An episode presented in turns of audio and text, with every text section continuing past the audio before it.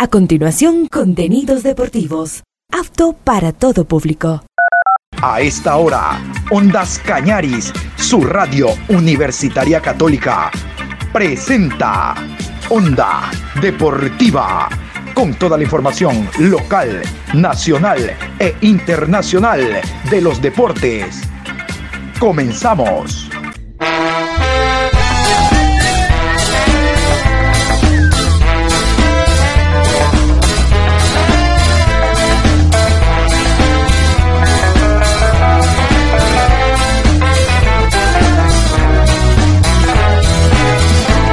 Eso ahora vamos a bailar para cambiar esta suerte. Si sabemos gambetear para ausentar la muerte. Vamos a bailar para cambiar esta suerte. Si sabemos gambetear para ausentar la muerte. Hola, ¿qué tal? ¿Cómo les va? Qué gusto saludarlos. Hoy estamos 4 de julio, programa 1234 a lo largo del día. Mañana, mañana se hará el sorteo a nivel de Confederación Sudamericana de Fútbol de eh, lo que será Copa Libertadores de América. Debidamente están eh, sectorizados, están identificados. Bolillero 1, los primeros que ganaron Libertadores de América, y Bolillero 2, los que quedaron segundo en cada uno de los grupos. Grupo 1, los que quedaron primero. Grupo 2, los que quedaron segundos. Eso está clarísimo. Y vamos a hablar también en esta ocasión de Copa Sudamericana, de cómo están los emparejamientos, porque ya se conocen incluso los horarios y los lugares donde se van a jugar esos partidos.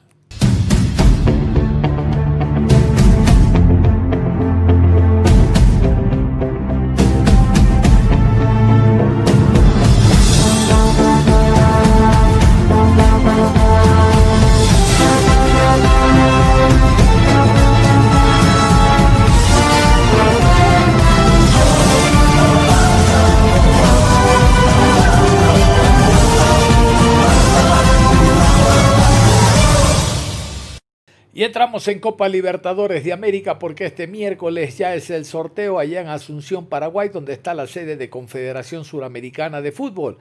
Bolillero 1 enfrenta a Bolillero 2. Sorteo. Antes de explicarles algunos detalles en torno a lo que significa este sorteo con solo dos bolilleros, vamos con esta nota que nos llega desde Asunción. Aquí está la crónica. Esta es la Copa Libertadores. Una vez culminada la fase de grupos es el momento de abrir los cruces decisivos de la edición 2023 de la Copa Libertadores. Los 16 conjuntos que avanzaron a octavos de final serán emparejados en 8 cruces en los que se enfrentarán los primeros de cada zona contra los 8 segundos en partidos de ida y vuelta. A continuación un repaso de los detalles. Bolillero 1, Racing, Inter de Porto Alegre, Palmeiras, Fluminense, Independiente del Valle, Boca Juniors, Atlético Paranaense y Olimpia. Bolillero 2, Flamengo, Nacional, Bolívar, River Play, Argentinos Juniors, Deportivo Pereira, Atlético Mineiro y Atlético Nacional. Los cruces de los octavos de final de la Libertadores 2023 quedarán determinados durante un sorteo programado para el miércoles 5 de julio. Allí se cruzarán a los ocho primeros de cada grupo con alguno de los ocho segundos. No habrá restricciones de ninguna clase, es decir, que pueden cruzarse clubes de un mismo país o incluso aquellos dos que hayan estado en el mismo grupo. El primer partido de cada llave se jugará en el estadio de los clubes que salgan del bombo 2 y los de vuelta en el del Bombo 1. Los octavos de final comenzarán la semana del miércoles 2 de agosto. El calendario completo de partidos se conocerá el viernes 21 de julio.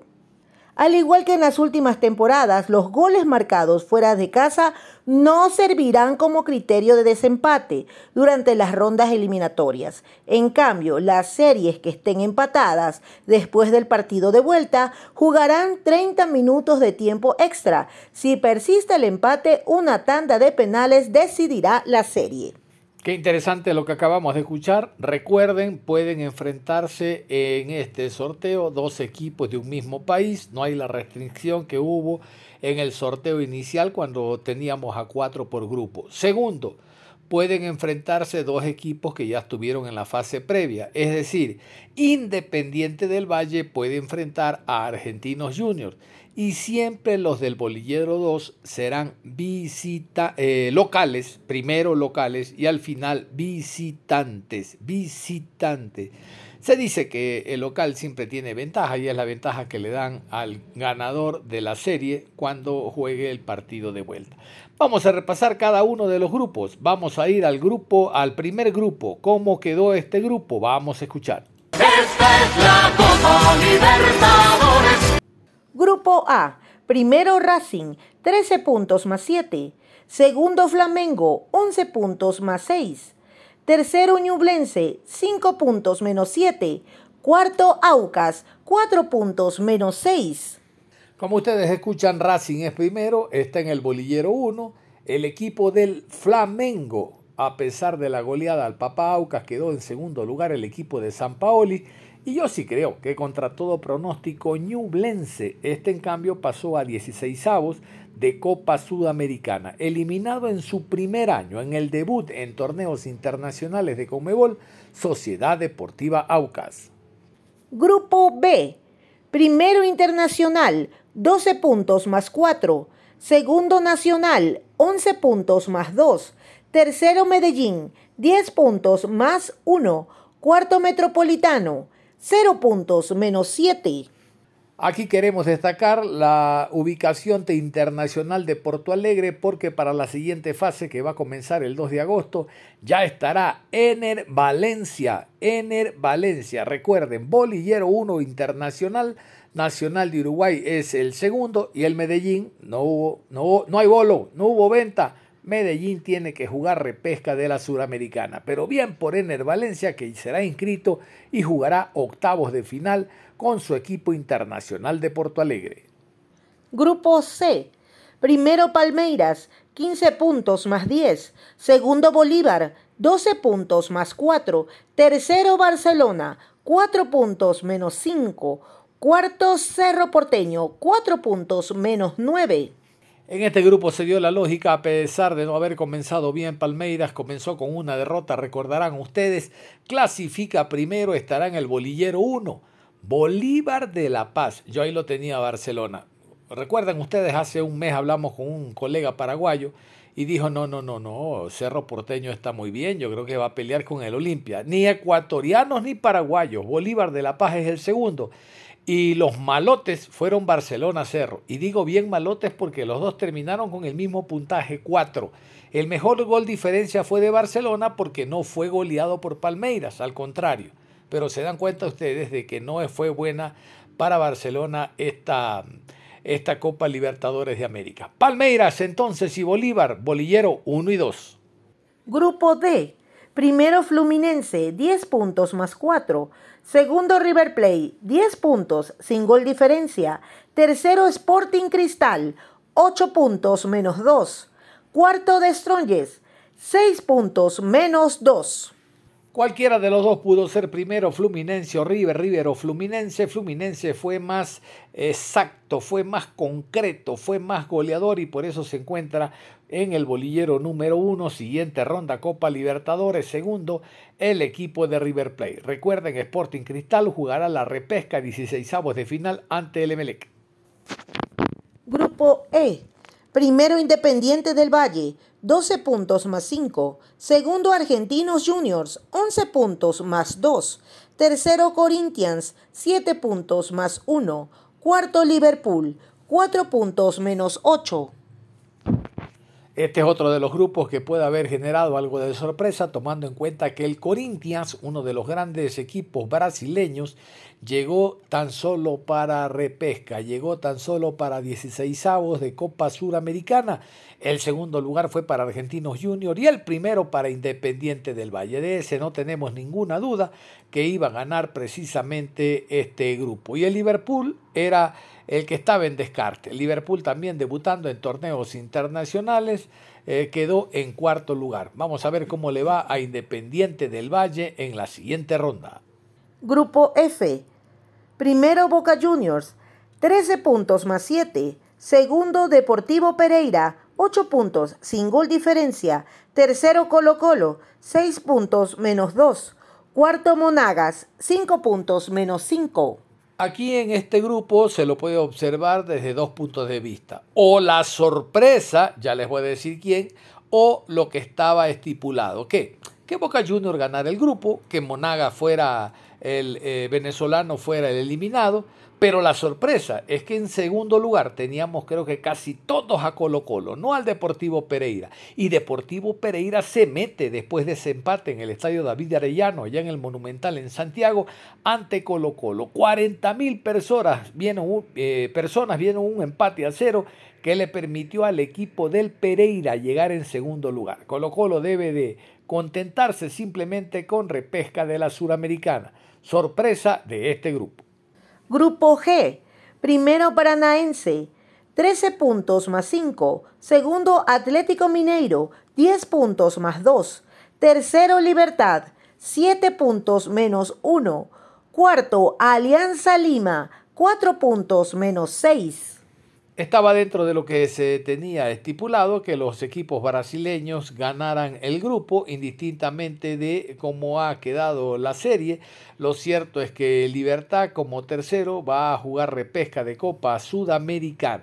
Estaba previsto precisamente que finalice este grupo de esa manera con un Alianza Lima que es el eterno perdedor de Copa Libertadores realmente que le ha ido bastante mal hace muchos años al equipo del Alianza Lima. Grupo H.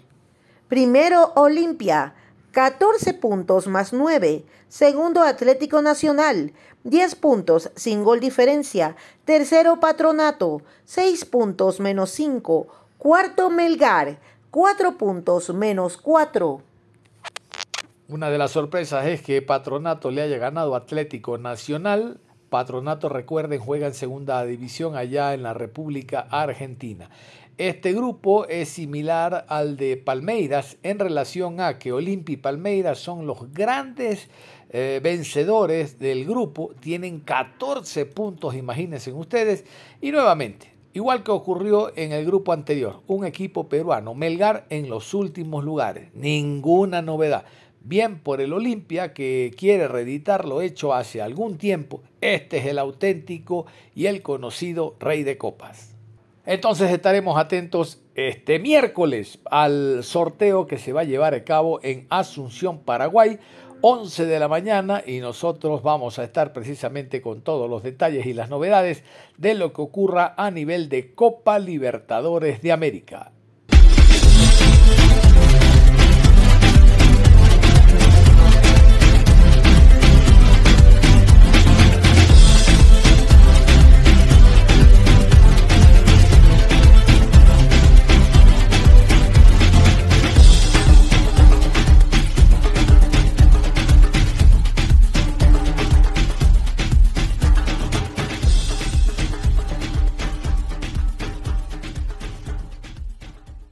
Vamos a hablar de Copa Sudamericana porque desde la próxima semana empiezan a desarrollarse ya los 16 avos de final o alguien dice por ahí los playoffs, claro, son partidos de ida y vuelta y el que gane va a continuar con vida en este torneo.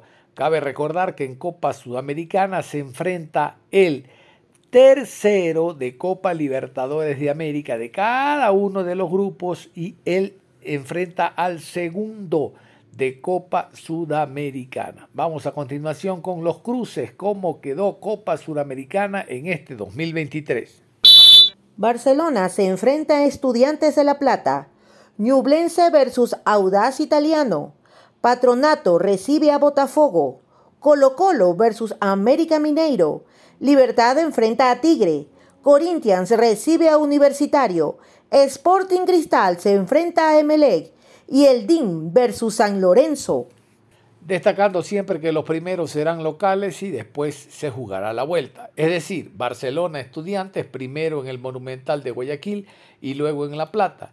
Sporting Cristal Emelec, primero en Lima y después en Guayaquil. Vamos a repasar los grupos, cómo quedaron los grupos de Copa Sudamericana. Por el grupo A, primero Liga de Quito, 12 puntos más 8. Segundo Botafogo, 10 puntos más 5. Tercero Magallanes, 4 puntos menos 5. Cuarto César Vallejo, 4 puntos menos 8.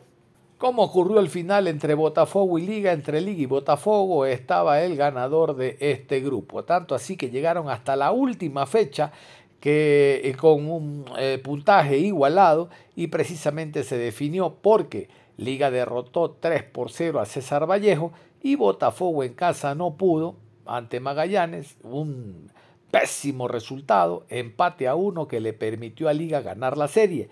Liga pasa de manera directa, siempre el primero pasa de manera directa Copa Suramericana y el segundo Botafogo tendrá que jugar repescado.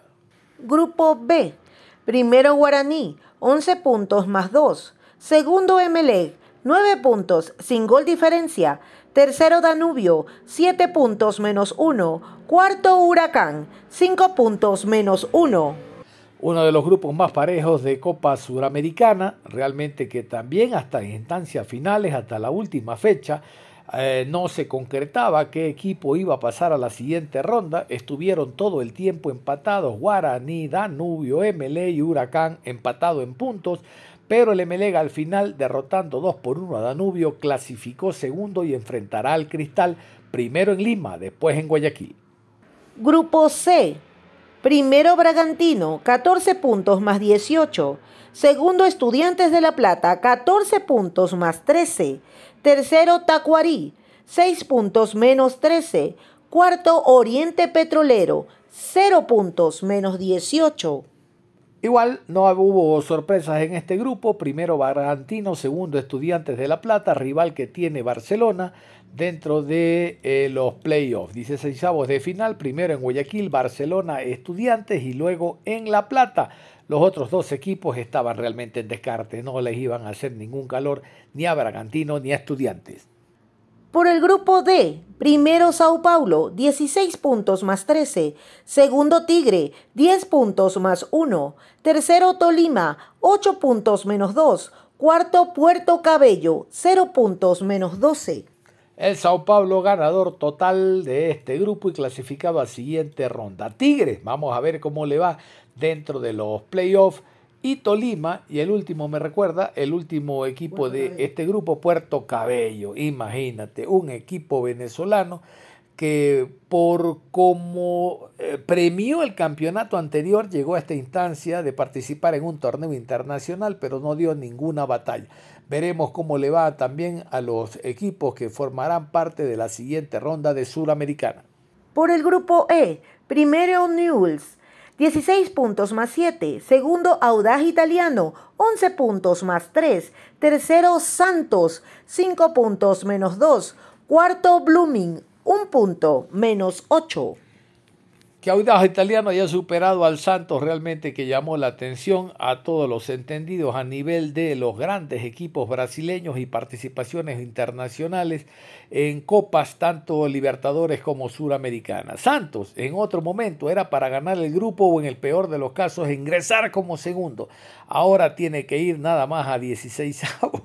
Qué pena por el equipo del Santos que quedó eliminado. No tiene opción a jugar torneo internacional. Esta fue una de las sorpresas que brindó la Copa Sudamericana. Grupo F. Primero Defensa y Justicia, 15 puntos más 7. Segundo América Mineiro, 10 puntos más 4. Tercero Millonarios, 10 puntos más 3. Cuarto Peñarol, 0 puntos menos 14.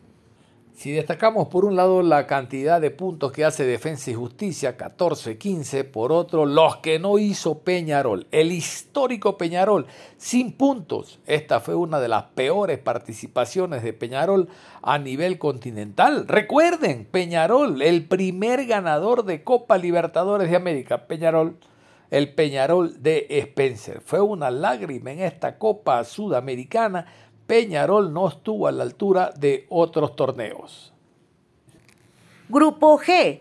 Primero Goiás, 12 puntos más 4. Segundo Universitario, 10 puntos más 1. Tercero Santa Fe, 7 puntos menos 1. Cuarto Gimnasia, 4 puntos menos 4.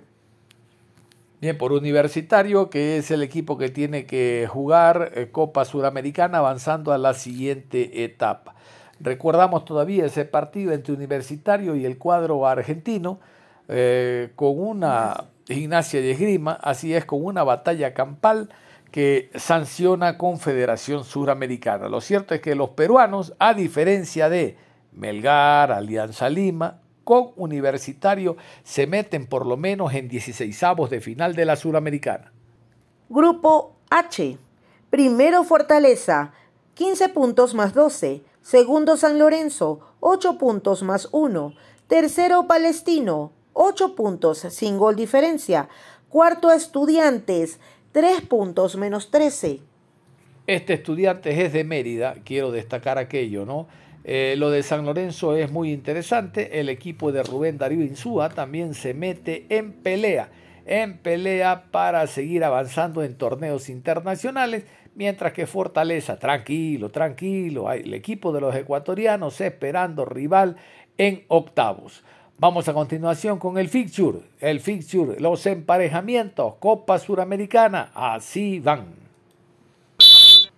Martes 11 de julio en la ciudad de Santiago, Estadio Monumental. 16 horas se enfrentan Colo Colo versus América Mineiro en la ciudad de Guayaquil. 19 horas, Estadio Monumental. Barcelona recibe a Estudiantes de La Plata.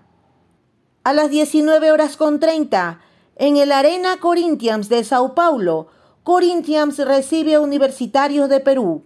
Miércoles 12 de julio, en la ciudad de Paraná, Argentina, Estadio Prevístero Bartolomé Grella.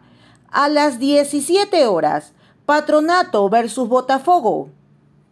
En la ciudad de Lima, Estadio Nacional de Lima, 19 horas, Sporting Cristal se enfrenta a Emelec. En la ciudad de Medellín, Estadio Atanasio Girardot, 19 horas, Independiente de Medellín versus San Lorenzo de Argentina. Jueves 13 de julio en la ciudad de Concepción, Estadio Municipal Eser Roa Rebolledo. 16 horas, Ñublense versus Audaz Italiano. Y en la ciudad de Asunción, Estadio Defensores del Chaco, 18 horas, Libertad de Paraguay recibe a Tigre de Argentina. Y los partidos de vuelta se jugarán así. Martes 18 de julio en la ciudad de Belo Horizonte, Estadio Raimundo Sampaio. América Mineiro recibe a Colo Colo. En la ciudad de La Plata, en el Estadio Jorge Luis Hirschi, Estudiantes de La Plata versus Barcelona. Y en la ciudad de Lima, Estadio Monumental de Ate. Universitario recibe a Corinthians.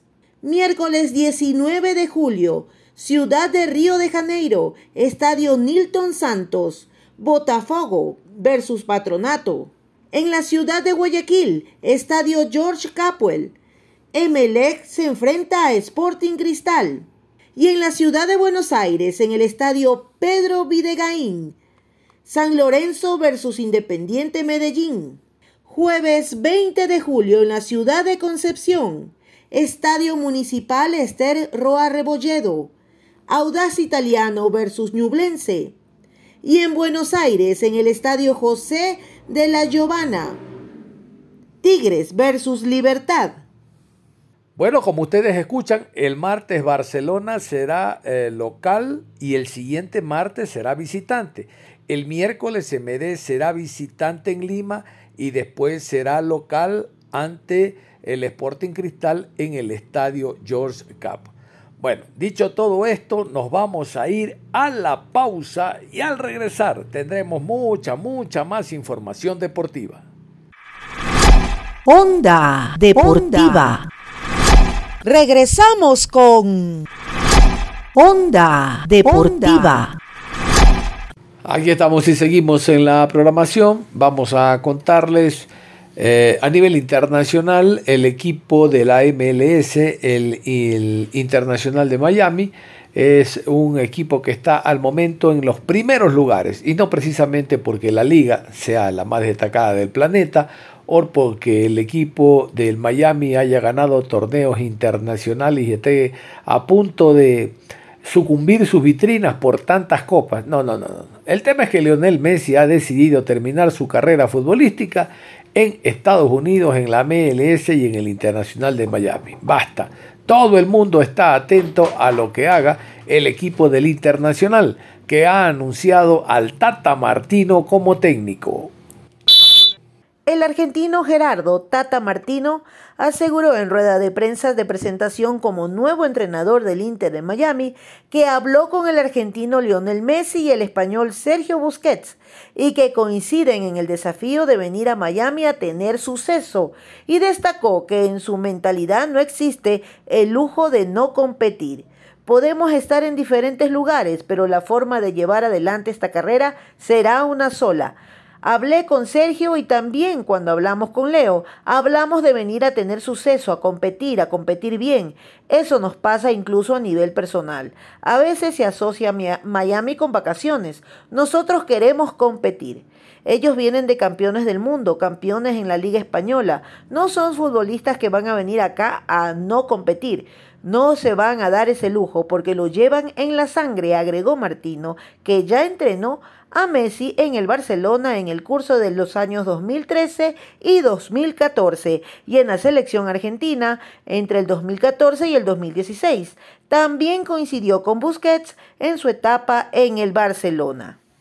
Escuchaban entonces Barcelona, selección argentina, ahora en la MLS, en el Miami y con Busquets también, ¿no? Este más parece un equipo de amigos de Lionel Messi. El técnico, el técnico se adapta a mí, yo lo conozco. De seguro esa es la idea que tiene Messi.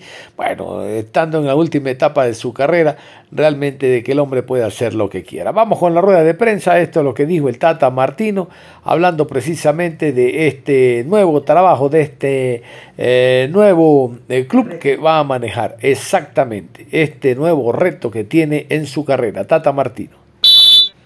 ¿Qué te sedujo de, este proyecto? ¿Qué, qué ¿Qué fue lo que te interesó? O sea, que diste una entrevista en marzo, abril, que querías, que la MLS te, llamaba la atención de regresar, pero ¿qué fue de, Inter Miami? ¿Qué fue que te llamó la atención para regresar a la liga? Bueno, como dije, yo pasé dos años muy buenos en, Atlanta y, la verdad que se pudo formar una, una linda experiencia que vivimos todos ahí. Entiendo que las circunstancias eh, son diferentes pero este, después todo lo que viene son las charlas eh, con Chris, con Nicky, con Jorge, con José, con David y, ahí es donde uno se va convenciendo de que la idea de asumir este proyecto es la mejor. José, then Thomas. Aquí, eh, don Gerardo, oh, sí. bienvenido. José Armando Rodríguez de Deporte Total USA. Eh, yo quisiera preguntarle, ¿paciencia es la palabra clave en los primeros proceso, dado que el equipo marcha último y va a recibir otro grupo de jugadores y usted recién llega pasada la mitad de la temporada. ¿Paciencia es una palabra clave para usted en este tiempo? Sí, pero también es cierto que eh, la gente siempre reclama resultados inmediatos. Entonces, eh, las circunstancias son las que son.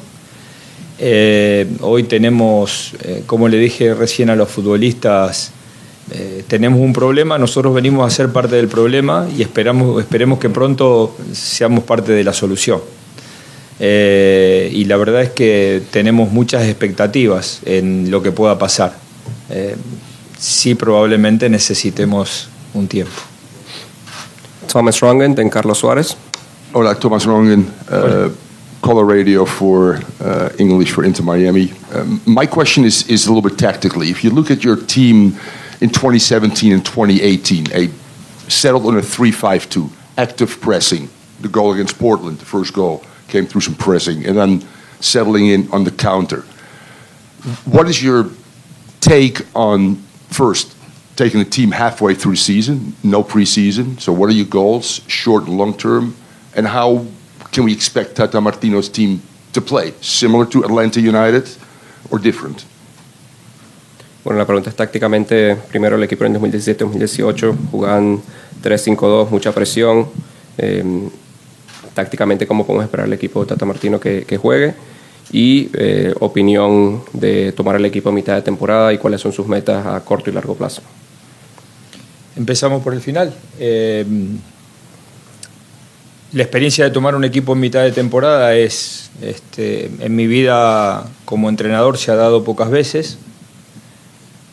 Eh, probablemente eh, necesitemos ese tiempo que hablamos antes para este, terminar de tener al, al equipo completo. Eh, y la forma de juego sí aspiramos a que sea algo parecido a Atlanta, pero está claro que acomodándonos a los futbolistas que finalmente tengamos en el, en el roster. Yes, taking over a team mid-season, it's something that has only happened to me a few times in my life. But as I said before, we'll, we'll need time to be able to have the full team. And in terms of the style of play, I, I aspire that this team plays similarly to Atlanta, but adapted to the players that we will have here. Carlos Suarez, then we'll go to Ian Hest. Hola Gerardo, Hola. qué gusto reencontrarme contigo. Eh, bienvenido de nuevo a MLS. Eh, bajo tu mando vimos la mejor versión de Joseph Martínez. Este equipo necesita a Joseph Martínez. Eh, ¿Ya tuviste alguna conversación con él? ¿Qué es lo que necesita Gerardo Tata Martino de Joseph Martínez? Muchas gracias. Bueno, estamos hablando de uno de los grandes goleadores que tiene la liga. Entonces es muy difícil este, prescindir de un futbolista de tanta categoría. Así que esperemos que podamos este, tener eh, un buen suceso como lo hemos tenido juntos en, eh, en Atlanta y para eso solo necesitamos eh, trabajo y, y, en definitiva poder contar con todo el grupo de futbolistas, ¿no? que este es un hecho que por ahí hasta hemos mencionado poco, pero la realidad es que entre futbolistas que están en selección, futbolistas que están lesionados, futbolistas que están por venir, este, eh, probablemente necesitemos estar todos juntos como para, incluso con los chicos que están acá, poder este, armar algo que realmente eh, la gente se sienta identificada. ¿no? Ian Hess, then Chris Whittingham. Thanks, Rafa. Hola, Hola. Tata. Hola. Ian Hess with uh, the Van Haren Outlet. Welcome. Uh, my question to you is, is on the academy side of things. A lot of the big names have come in, but Inter Miami over the past couple of years have relied very much on homegrown players. You did similar things in Atlanta with your time there. Wh- What's the plan for the development path from the academy to the first team with all of these big stars, brand new names coming in to, to continue that progress? Thank you. La pregunta es sobre la academia. Sí. Eh, Inter Miami ha sido un equipo que ha contado mucho con jugadores procedentes de la academia. Sí. Eh, ¿Cuál es el plan para darle oportunidades a esos chicos que vienen de la academia, considerando que también vienen grandes figuras a, a la escuadra? darle posibilidades a los chicos de la academia eh, es algo que nosotros llega- llevamos en nuestra naturaleza porque venimos de un club o nacimos en un club que justamente tiene este, esos valores. Eh, y ese tipo de trabajo, eh, inclinarse hacia la academia. Eh, nuestra intención es incluso entrenar muy cerca del segundo equipo, de, los chicos este, más jóvenes, utilizarlos en el día a día, ir viendo su evolución. Así que cuando alguno de ellos merezca tener una oportunidad, independientemente de los futbolistas que tengamos, seguramente la va a tener. Yeah, our, our plan is to give them opportunities to the to the youth in the academy. Uh, naturally, we're you know we were born in, in a club that that has these values um, as a team, which is giving opportunities to academy players, and our intention is to train near the second team, the academy players, and give them opportunities when when they deserve it. Chris Whittingham. Chris Whittingham, MLS season pass. My question is for Chris. Um, from the day that Phil left to now, what was the process about filling this void? And I, I guess my question would be how obvious of a fit is Tata given his previous both managing big players at big clubs and also having success in MLS? Yeah, Chris, we we uh, w- we had targets, uh, and Tata was the target we wanted, and uh, you know we're, we're so happy to be able to to get it over the line. Um, you know, in working with uh, David Beckham, Jorge, and Jose Mas, working together with leadership at the club, uh, we're able to bring in a, a, a winner, someone who's won, uh, someone with experience, uh, can come in and be able to uh, take a group, um, uh, you know, climb the table. Uh, the goal is to make the playoffs this year. We're in the semifinals of U.S. Open Cup and Leagues Cup. Um, so there's a lot to play for for this club and a lot to build. Um, but w- you know, we got we got the target that we wanted to sign. We're to go to the front, then Javier, then Jaime. Perfecto. Rogelio Morataglia de Noticias Telemundo. Eh, señor Martino, se reencuentra una vez más con Lionel Messi. ¿Será en esta ocasión una aventura, un desafío diferente, con menor presión que, por ejemplo, cuando estuvieron en Barcelona con la selección argentina? ¿Cómo lo ve este desafío? En realidad creo que mm, el- el- aquellos que estamos acostumbrados a competir permanentemente podamos estar en diferentes lugares y la, y la forma de llevar adelante esta carrera será una sola. Es decir, eh, cuando hablamos con Leo, ayer hablé con, con Sergio, este, hablamos de venir a, a tener suceso, a, competir y a competir bien. Eh, eh, y esto nos pasa in- incluso a nivel personal, a veces se asocia Estados Unidos, Miami, Holidays, eh, entonces, eh, y no es esto, no, nosotros queremos competir, ellos vienen de competir, eh, vienen de campeones del mundo, campeones en, la liga española, no son futbolistas que van a venir acá a no competir, no se van a dar esa, ese lujo porque lo llevan en, la sangre y, eso es lo que venimos a hacer. Javier, Jaime. Es un honor para nosotros que esté en la, en la liga. Bueno. Em, eh, eh, estando últimos no hay más, más, más chance, eh, solo oportunidades para crecer. Sí. Quiero saber cuál es su proyecto para el 2023 con el equipo y a mediano plazo también me gustaría saber qué tiene usted en mente para Inter Bien. Miami. Bien. Eh, en el 2023 hay, yo creo que todavía lindos desafíos. Uno es ver si podemos finalmente llegar a, posiciones de playoff. Evidentemente hoy se ve como algo lejano, eh, es la realidad, pero mientras tengamos posibilidades no podemos dejar de intentarlo. Eh, la Copa nos tiene en una posición eh, privilegiada y hay ahora un nuevo torneo que comienza dentro de, pocas semanas que también este, nos genera ilusión. Eso es lo que tenemos en 2023 en cuanto a la parte estrictamente de competencia, pero después tenemos un gran desafío que es eh, armar nuestro equipo definitivo entre este momento y el inicio de la temporada 2024. Creo que eh, ese es el momento que nosotros tenemos que usar para tener el equipo que definitivamente va a representar a, a Inter de Miami. Jaime, luego Juan Ballesteros. Tata, bienvenido. Hola. Jaime Bernal de, de TUDN. Eh, ¿Qué tanto influyó Tata eh, el conocer justamente a jugadores que ya has dirigido, como Sergio, como Leo, como Joseph, para aceptar el reto del Inter Miami? Bueno, en realidad eh, parecería que por las noticias que, es, que, que fue de esta manera, pero yo empecé a- en las charlas antes eh, y, y después se fue dando todo lo otro. No digo lo de Joseph porque Joseph ya estaba aquí, pero sí lo de Leo empezó después, lo de Sergio empezó después. Y, este, y a mí siempre me pareció at- atractiva esta oportunidad porque en realidad aprendí a, a que me gustase mucho la liga en, en- en lo que viví en Atlanta. Y claro, uno se queda con esos grandes momentos y entonces este, a veces tiene el sueño de poder replicarlos en otro lugar. Yo soy un enamorado, y lo dije muchas veces, de la MLS, de la forma de competir, eh, de la evolución de la liga, de la evolución de los equipos.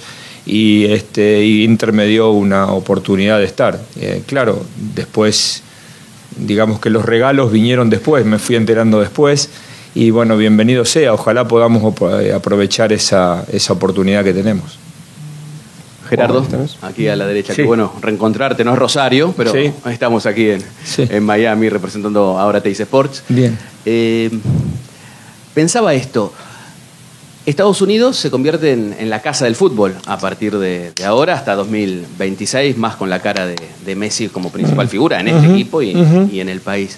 Conoces mucho la liga, conoces mucho la, la región, venís de dirigir a México. ¿Hasta dónde crees que este país puede crecer y tal vez convertirse eh, eh, en una potencia a mediano plazo? Bueno, a ver, eh, previo a todo esto que, que está sucediendo y que excede lo que cualquiera puede pensar, incluso imaginarse esto es superior, porque, porque todo el país está prácticamente convulsionado. Yo he leído jugadores de, la NFL o de la NBA hablando de esta situación, cosa que parece muy extraña. Eh, yo creo que, la MLS eh, tiene una evolución eh, permanente y, las muestras son los grandes futbolistas de Estados Unidos que están jugando en Europa y en muy buenos equipos de Europa. O sea, ya hay un proceso que ha comenzado. Esto digamos que es algo que viene a, terminar de cerrar el círculo. Eh, que el mejor jugador del mundo decida jugar en esta liga, evidentemente va a abrir una- un, un panorama todavía aún mejor para, para ese crecimiento. Y yo creo que justamente Estados Unidos no es un país que desaproveche este tipo de oportunidades. Es decir, la presencia de Messi jugando aquí, jugando en este torneo, jugando en esta liga, seguramente hará aún mejor este, en la MLS. Eh, buenos días, Tata Oscar Procedente. Estamos en vivo para Semanero Argentino de Miami. Recorriste el país con Atlanta eh, y quiero saber cómo encontraste al equipo físicamente para ver si en el futuro puede ser un plus el tema del clima, ya que no muchos lugares de Estados Unidos tienen el clima que tiene Miami. Si vos evaluaste dos cosas, el físico del, del equipo actualmente, cómo se encuentra, y si está, forma parte de tu plan de trabajo el utilizar como en la altura, por ejemplo, la ventaja de, de la temperatura, ¿verdad? Sí, eh, bueno, esto justamente tiene de complejo la liga. Miami puede aprovechar el tema del calor, Minnesota aprovecha el tema de la nieve. Entonces todos tienen una... eh, es tan complejo y tan diverso el, el tema climático que genera también este, una lectura previa de cada partido que uno va a jugar. Em, la evaluación del equipo, nosotros todavía no hemos tomado contacto con, los futbolistas y nosotros trataremos de ir acomodando. eh, hay que pensar que son chicos que tienen casi el 60% de la temporada transcurrida, eh, con lo cual es muy poco lo que nosotros podamos hacer desde ese punto de vista. Creo que donde más podremos hacer es justamente desde el lado futbolístico cuando podamos programar una, buena pretemporada, cuando tengamos el tiempo suficiente, y esto será seguramente en, enero del año que viene, empezaremos a tomar nota de este tipo de situaciones, porque está claro que en muchos lugares del mundo, sobre todo en, la parte de, de Latinoamérica, estas, estas cuestiones de- de- del calor, del frío o de la altura eh, suceden y a veces se puede tomar partido también de esa situación. Chris Whittingham, then Michelle. Tata, you've talked multiple times about how much you enjoyed your experience in MLS. What was it about working in the U.S., working in MLS, about the way that the league works that you enjoyed so much? Hablaste en múltiples ocasiones sobre lo mucho que disfrutaste Sí, trabajar en la MLS. ¿Qué, qué es lo que te, te- que te gustó de trabajar en la MLS que te atrajo de vuelta? Eh, primero que, que veo eh, una liga que está preocupada permanentemente en, en evolucionar. Eh, segundo que tiene, desde mi punto de vista, muchas reglas, pero son tan claras que no hay lugar para quejarse de tantas reglas. Eh, y tercero, que es muy pareja para todos los equipos, el sistema de, contrataciones, el draft, eh, todo eso hace que sea una liga que permite a todos los equipos en principio tener las mismas aspiraciones. eh, con lo cual, y después esta complejidad que hablábamos antes, ¿no? Eh, tenés que viajar al frío de un lugar, a la, a la lluvia de otro, al calor del otro, y, y todo eso también genera una programación que hace que la cabeza tenga que trabajar más allá de lo que es este, eh, lo estrictamente futbolístico. Fui rápido, ¿no? First of all, I, I see a league that is uh, permanently worried about evolving and growing. And um, this also, this league has so many rules and, the, and, there, and it's so many of them that there's no room for people to complain because they're very clear. Also, this league is very competitive and level, and it gives everyone a chance based on the drafts and, and the uh, budgets, and, and that gives everyone a fair chance to win it. And lastly, the complexity of the weather, the travel, gives you gives coaches a lot more to think about and to deal with beyond just what you have to manage on the field. Michelle? Hi, Chris. Um, I wanted to ask you uh, timing things. Just how long do you think the paperwork is going to take for Tata and his staff to be able to start coaching? And uh, how much do you think the roster is the roster as we see it going to change a lot, a little? You know, what what is going to happen over the next few weeks? What team are we going to see in the next few weeks? Thank you. Um, you know, everything's been submitted, uh, so we are we are working on uh, you know the visa process um, that will run its run its process, and hopefully, you know, the next five six days we can we can move forward and he can start working. So we're excited for that. Um, you know, meetings now, observing.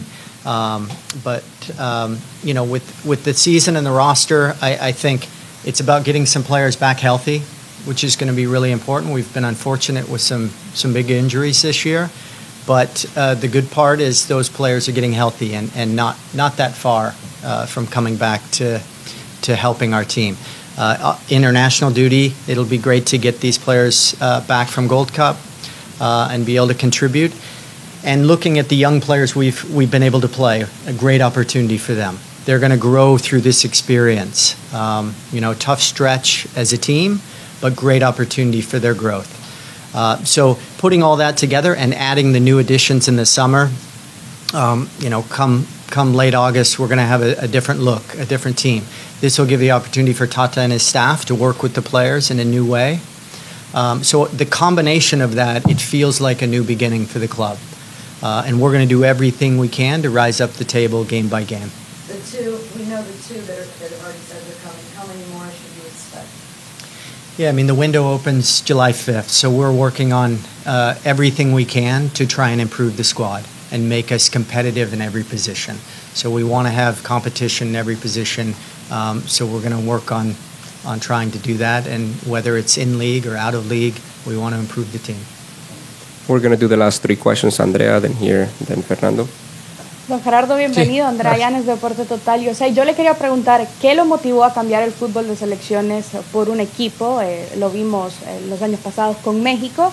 Va, bueno, a pesar de todo lo que pasó, bastante cómodo ahí. Y segundo, rapidito, si le podía preguntar, le han preguntado por Messi, por Busquets, por Joseph. Yo le quería preguntar por Pizarro, eh, que es un jugador al que usted le dio un chance de volver a la selección mexicana cuando no estaba en un muy buen momento. Acá se habla mucho que se puede ir. Quería conocer su opinión acerca de eso. Gracias.